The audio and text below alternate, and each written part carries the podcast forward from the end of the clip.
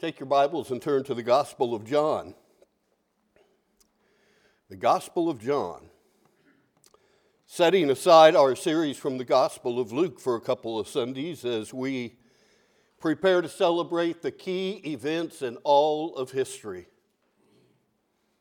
And I'm referring, of course, to the death, burial, and resurrection of our Lord Jesus Christ, the key events of all history. All history prior to that time looked ahead to it. And all events since that time look back to it. And today, as Greg read and as Dave led in songs, all dealing with what we call Palm Sunday, commemorating the day that Jesus rode triumphantly into Jerusalem on the foal of a donkey. And the crowds cheered hoping this was their Messiah. They took palm branches and the fronds of, of the palm trees and would wave them, and thus Palm Sunday. But the cheering of the crowds wouldn't last long because it wouldn't take too long that week before they were clamoring for him to be crucified. Jesus encountered a lot of darkness that week, more than ironic that the one who called himself, I am the light of the world, would be subjected to so much darkness. But there was darkness all through the final week of Jesus' life here on earth. And today we're going to take a look at some of the different kinds of darkness, the different hours of darkness that he experienced. So I want you to notice, first of all, the darkness of deception the darkness of deception because there were people who basically deceived themselves because of preconceptions and misconceptions of who Jesus was and of who the Messiah would be and what the Messiah would be like. On Sunday of that week, that first day of the week, the multitudes had gathered in the streets of Jerusalem to proclaim the arrival of their Messiah, they hoped. John 12, 12 and 13 tells us that a great crowd heard Jesus was on his way to Jerusalem, and they took palm branches and went out to meet him, shouting, Hosanna! Blessed is he who comes in the name of the Lord. Blessed is the King of Israel. That's what they're hoping for. But you know that their conception of a Messiah was not the kind of Messiah that Jesus came to be. They're looking for the military leader the political leader, the guy that would lead them in triumph over all their enemies, kick out Rome so they're no longer oppressed and under Roman domination, and set up the kingdom like it was back in the glory days. That's what they're looking for, and they're hoping Jesus is the one. I mean, the, he's a miracle worker, he can do anything. And so the Jewish people lined the streets waving these palm branches. Here was their king they couldn't wait for him to take the throne of David, their greatest king, or even Solomon. But instead of marching in on a big white horse with all of his soldiers behind him, he comes in humbly and meekly riding on the colt of a donkey. And they didn't get it. They just didn't get it. They were in the dark. They had deceived themselves and blinded themselves by their own ambitions, their own unbelief, as well as their misconceptions about what to expect the Messiah to be. They missed who Jesus really was and what he had come to do. He had come to save them, but not from Rome. He came to save them from their sins. But it wasn't just the people that were in the dark that had deceived themselves. John 12, 16 says, At first, his disciples did not understand all this. Only after Jesus was glorified did they realize that these things had been written about him and that they had done these things to him. So, even his own disciples that had been with him for three years, that Jesus had handpicked, personally selected those closest to him, they too had become engulfed in the darkness of their own deception. And so, as the week progresses, and as we celebrated at this table, it was the time for the Passover and the Feast of Unleavened Bread.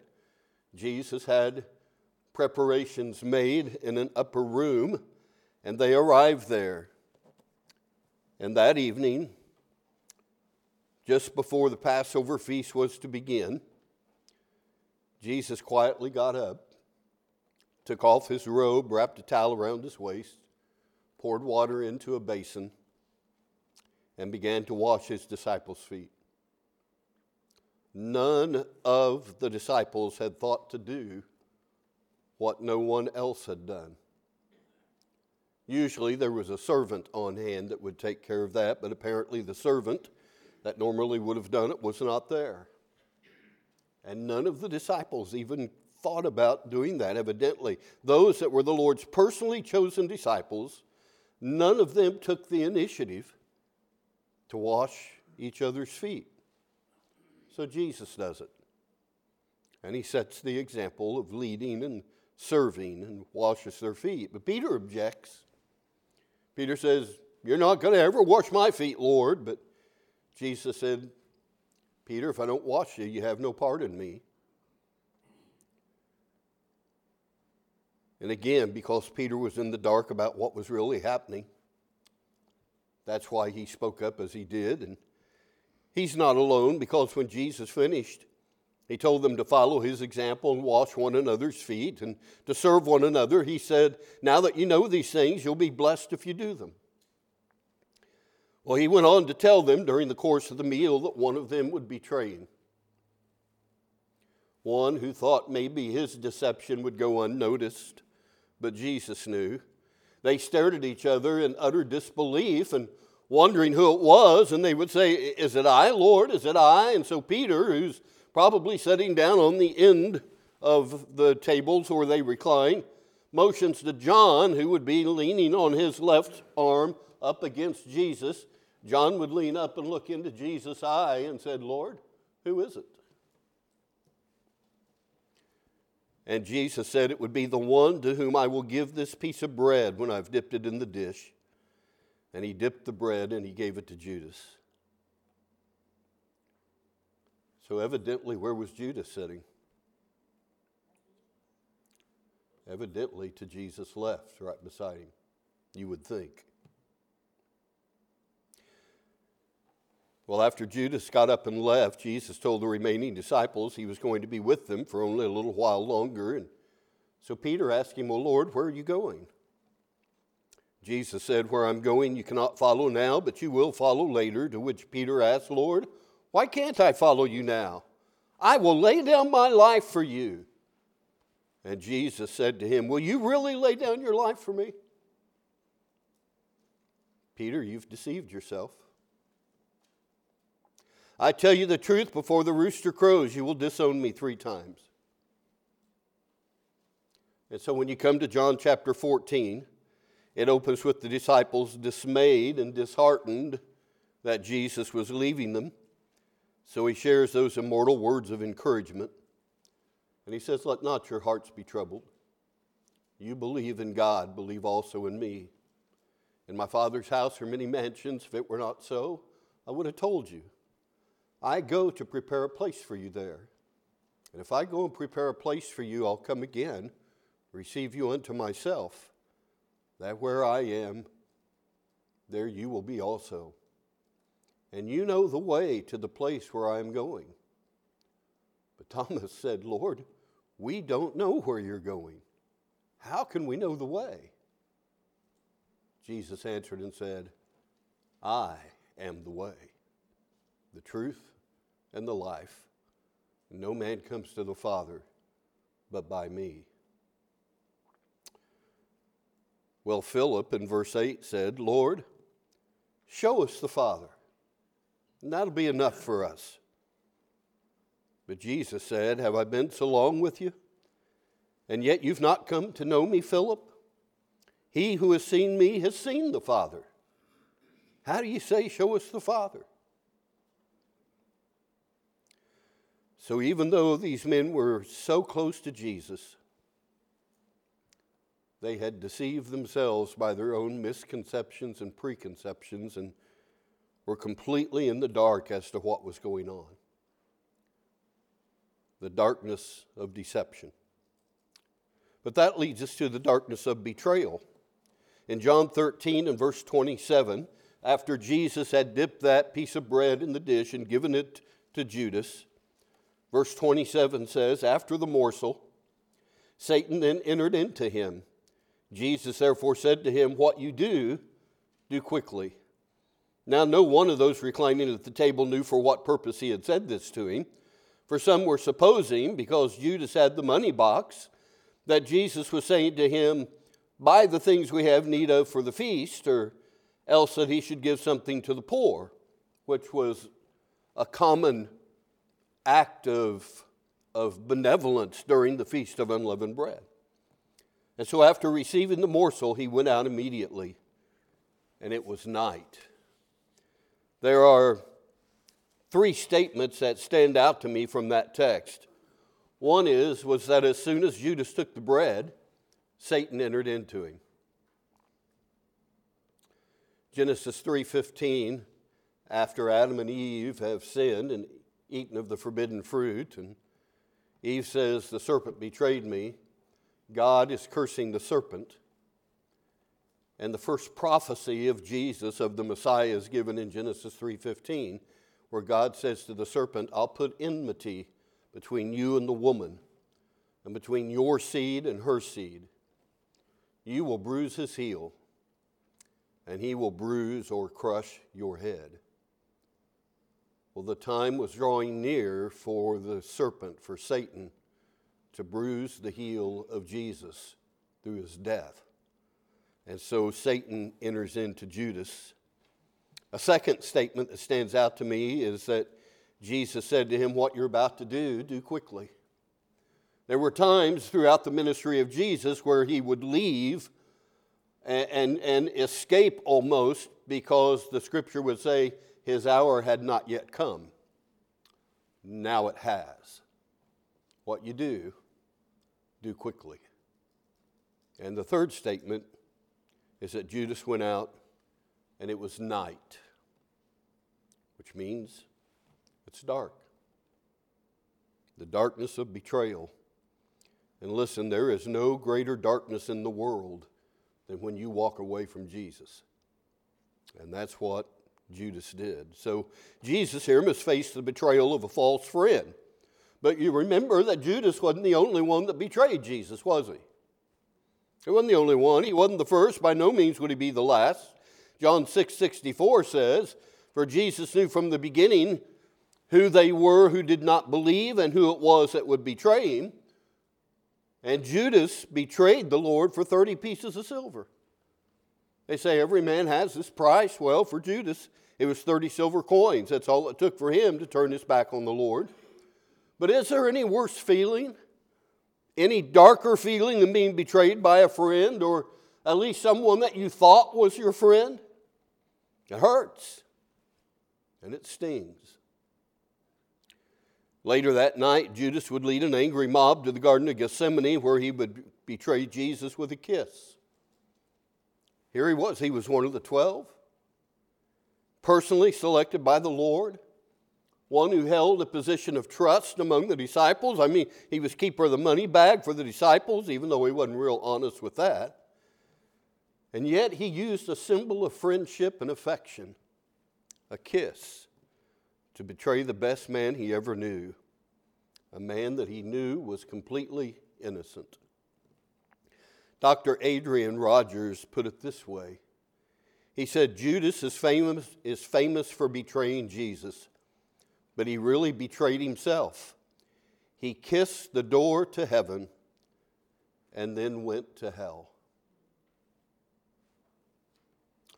But Jesus didn't only face the betrayal of a false friend, he also encountered the betrayal of a faithful follower. In Matthew 26, verse 31, Jesus said, this very night you will all fall away on account of me, for it is written, I will strike the shepherd, and the sheep of the flock will be scattered. And that's exactly what happened when Jesus was later arrested.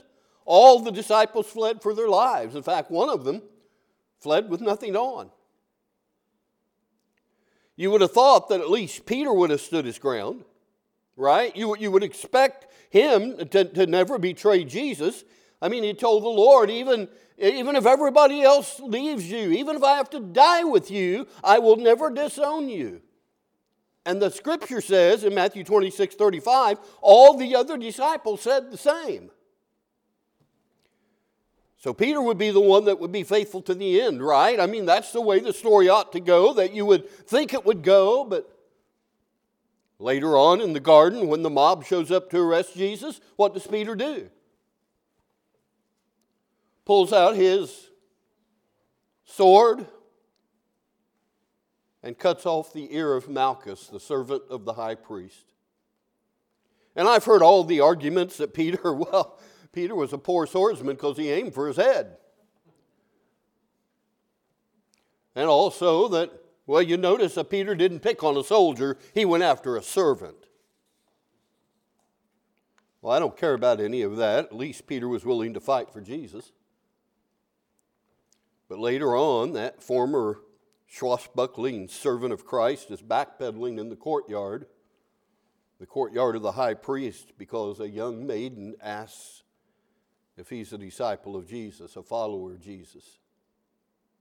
And in a matter of minutes, Peter three times denies knowing the Lord and even curses when he does so. And immediately the rooster crowed. Luke's account says Jesus turned and looked at Peter right then. So Jesus faced the darkness of betrayal. Jesus also faced the darkness of injustice. Jesus faced the injustice of illegal trials, false accusations, and absolute lies. Matthew 26, verse 59 says, The chief priests and the whole Sanhedrin were looking for false evidence against Jesus so they could put him to death. Tells you what kind of men they were, right? Looking for false evidence. Anything they could come up with, they didn't care as long as they could put Jesus to death. And so, first they bring him to Annas, the father in law of Caiaphas. Annas was the one that the Jewish people really considered to be the high priest. He was the one that they had selected or that had been anointed among the Jews. But after they take him to Annas, they then take him to Caiaphas, the son in law of Annas, who the Romans had appointed to be the high priest because they could manipulate him. You see, in order to kill Jesus legally, they had to get permission from Pilate because the Jews did not have the authority to execute anyone. Only the Romans did, so they had to get the approval of Pilate. So after they take him to Annas, then Caiaphas, then they take him to Pilate. But Pilate has no interest in Jesus or what he had done. He only wanted to keep his job by keeping the peace. He knew this was a phony trial from the beginning. It was based on false charges and fabricated accusations. And there are three verses that I think really give us a snapshot of Pilate's perspective on Jesus, and uh, all from Matthew 27. Matthew 27 19 says, While Pilate was sitting on the judge's seat, his wife sent him this message Don't have anything to do with that innocent man, for I have suffered a great deal today in a dream because of him. Pilate probably didn't expect to get that message. Don't have anything to do with him. Stay away from him, leave him alone. I had a dream today and I've suffered greatly because of that dream. It was about him. Then in verses 22 and 23 of Matthew 27, Pilate asked, What then shall I do with Jesus who's called Christ? And they all, they all answered, Crucify him. Why? What crime has he committed? asked Pilate. But they shouted all the louder, Crucify him! Pilate had been charged by Rome to administer justice, but here he becomes a part of the darkness of injustice that Jesus experienced. And then in verse 24, when Pilate saw he was getting nowhere, but that instead an uproar was starting, he took water and washed his hands in front of the crowd. I am innocent of this man's blood, he said. It is your responsibility. Now, it was the governor's custom to release a prisoner at the feast to try to maintain good relations with the Jewish people. So Pilate had a notorious prisoner named Barabbas brought out and asked the crowd which of the two that he should release to them. He must have thought that surely they will choose Jesus because Jesus hadn't really done anything wrong, and Barabbas has done everything wrong. In fact, he was a murderer. And yet the religious leaders swayed the crowd and they shouted for Barabbas to be released and Jesus to be crucified. Well, John 19 tells us that Pilate released Barabbas and had Jesus flogged in an attempt to appease the crowd. The soldiers put a crown of thorns on Jesus' head and a purple robe on him. They began mocking him over and over again Hail, King of the Jews! And in verse 4 it says, Once more Pilate came out and said to the Jews, Look, I'm bringing him out to you to let you know I find no basis for a charge against him. Maybe thinking since he had had him beaten, the crowd would finally say, okay, let him go. But the chief priests and officials shouted, Crucify him! Crucify him! And Pilate finally said, Shall I crucify your king? And they responded, We have no king but Caesar. What a lie. A week earlier, they were hoping Jesus would overthrow Caesar and the whole Roman Empire. Now they claim allegiance to Caesar just to get rid of Jesus.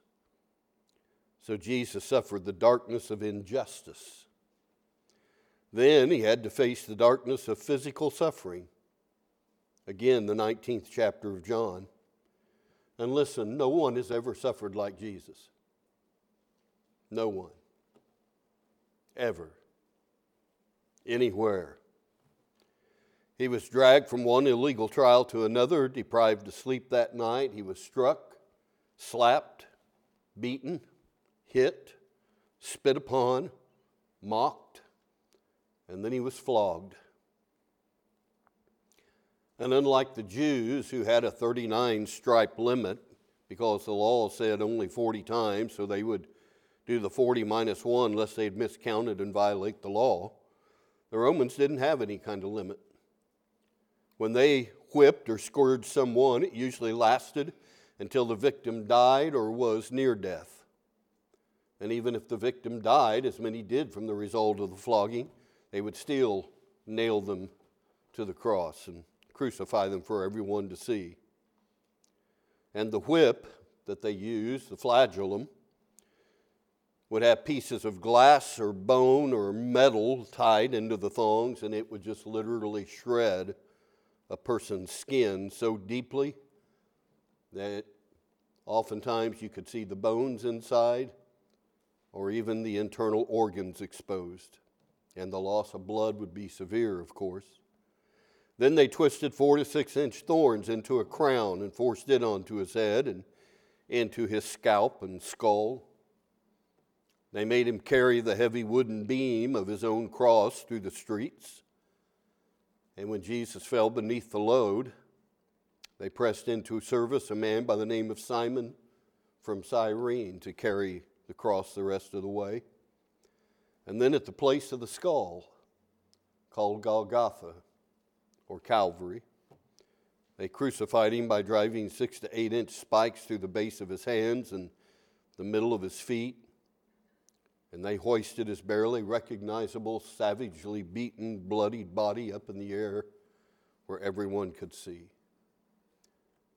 And for six excruciating hours, he experienced the most inconceivable pain known to man. Just not the physical pain, but the spiritual pain as well. All while being mocked and verbally abused by those who came to witness this shameful sideshow that was being put on by the very people that Jesus came to save. And from the cross, in the midst of the darkness of the suffering, Jesus cried out, My God, my God, why hast thou forsaken me? Quoting the 22nd Psalm. He also spoke these unforgettable words Father, forgive them, for they don't know what they're doing. Finally, he cried out, Father, into your hands I commend my spirit. And he bowed his head and died. whereupon he faced the darkness of death. There are actually two deaths recorded in the gospel accounts of this story. One was horribly tragic, the other holy and redemptive. One was completely unnecessary, the other one was absolutely necessary. One was selfish, the other was selfless. One was brought on by sin and guilt, the other for the forgiveness of sin and removing guilt. The first death is recorded in Matthew 27, verses 3 through 5. When Judas saw that Jesus was condemned, he was seized with remorse and returned the 30 silver coins to the chief priests and the elders. I have betrayed innocent blood, he said. And he threw the money into the temple and left and went away and hanged himself. The second death is recorded in John 19, verse 30. Jesus said, It is finished. With that, he bowed his head and gave up his spirit. The suicidal death of a greedy, selfish betrayer, followed by the sacrificial, selfless death of the very Son of the living God. You know, Jesus didn't start a work on the cross, nor did he continue a work on the cross.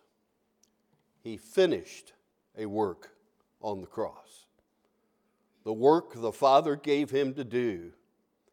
The Father's plan from the foundation of the world to send his Son to become a sin offering to save the world from sin.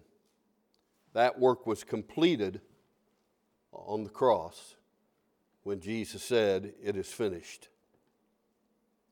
His death on the cross was the completion of the mission his Father gave, gave him to save us from our sin but even with the completion of the mission, the story isn't over yet. Jesus is dead, yes. He's on the cross, yes. And Luke 23 44 says, It was now about the sixth hour, and darkness fell over the whole land until the ninth hour. So a strange darkness for three hours in the middle of the day. Jesus faced the darkness of death. And it sure seems dark. And it sure seems like defeat. But from that cross, from the death of Christ, springs our very hope. Because you see, that was Friday. But Sunday's coming. Joseph of Arimathea and Nicodemus would come and take the body of Jesus and lay it in a brand new tomb. And some of the women that traveled with Jesus would note the place and make plans to return following the Sabbath to anoint the body with spices and perfume, but that was Friday. And Sunday's coming. A large stone was rolled against the entrance of the tomb to keep everybody out and to make sure the body stayed in. But that was Friday. And Sunday's coming. Friday was a day filled with bad news for the followers of Jesus. But that was Friday. And Sunday's coming. And next Sunday, we'll see the conclusion of the story. But for this morning, we come to a time of decision. Jesus faced several hours of darkness that week. If you have never accepted him as your Savior, because that's what he came to do. His work was completed at the cross. If you've never accepted him as Savior and Lord, you are living in darkness, the darkness of sin. And if you will accept him and the sacrificial death that he did, he, he, he accomplished to save you from your sin, then you can walk in the light of life life more abundant than you've ever known it. But that decision is yours. The good news is that God so loved the world, he gave his only begotten Son, that whoever would believe in him would not perish but have everlasting life. That's the good news the world needs to hear. And the crux of the gospel, according to Paul in 1 Corinthians 15, is that Christ died for our sins according to the scriptures, and he was buried, and he was raised from the dead on the third day according to the scriptures. That's the good news that every person needs to hear, needs to believe, and needs to obey, and needs to respond to. And if you've not done that today, why not? And why not right now? Come to Christ. Let Him forgive your sins. Let Him wash them away as you're immersed in water for the remission of your sins and to receive the gift of the Holy Spirit and the promise of everlasting life. If you haven't done that, do it today. Or at least come and make preparation to talk to us and make plans to do that. Let's stand and sing.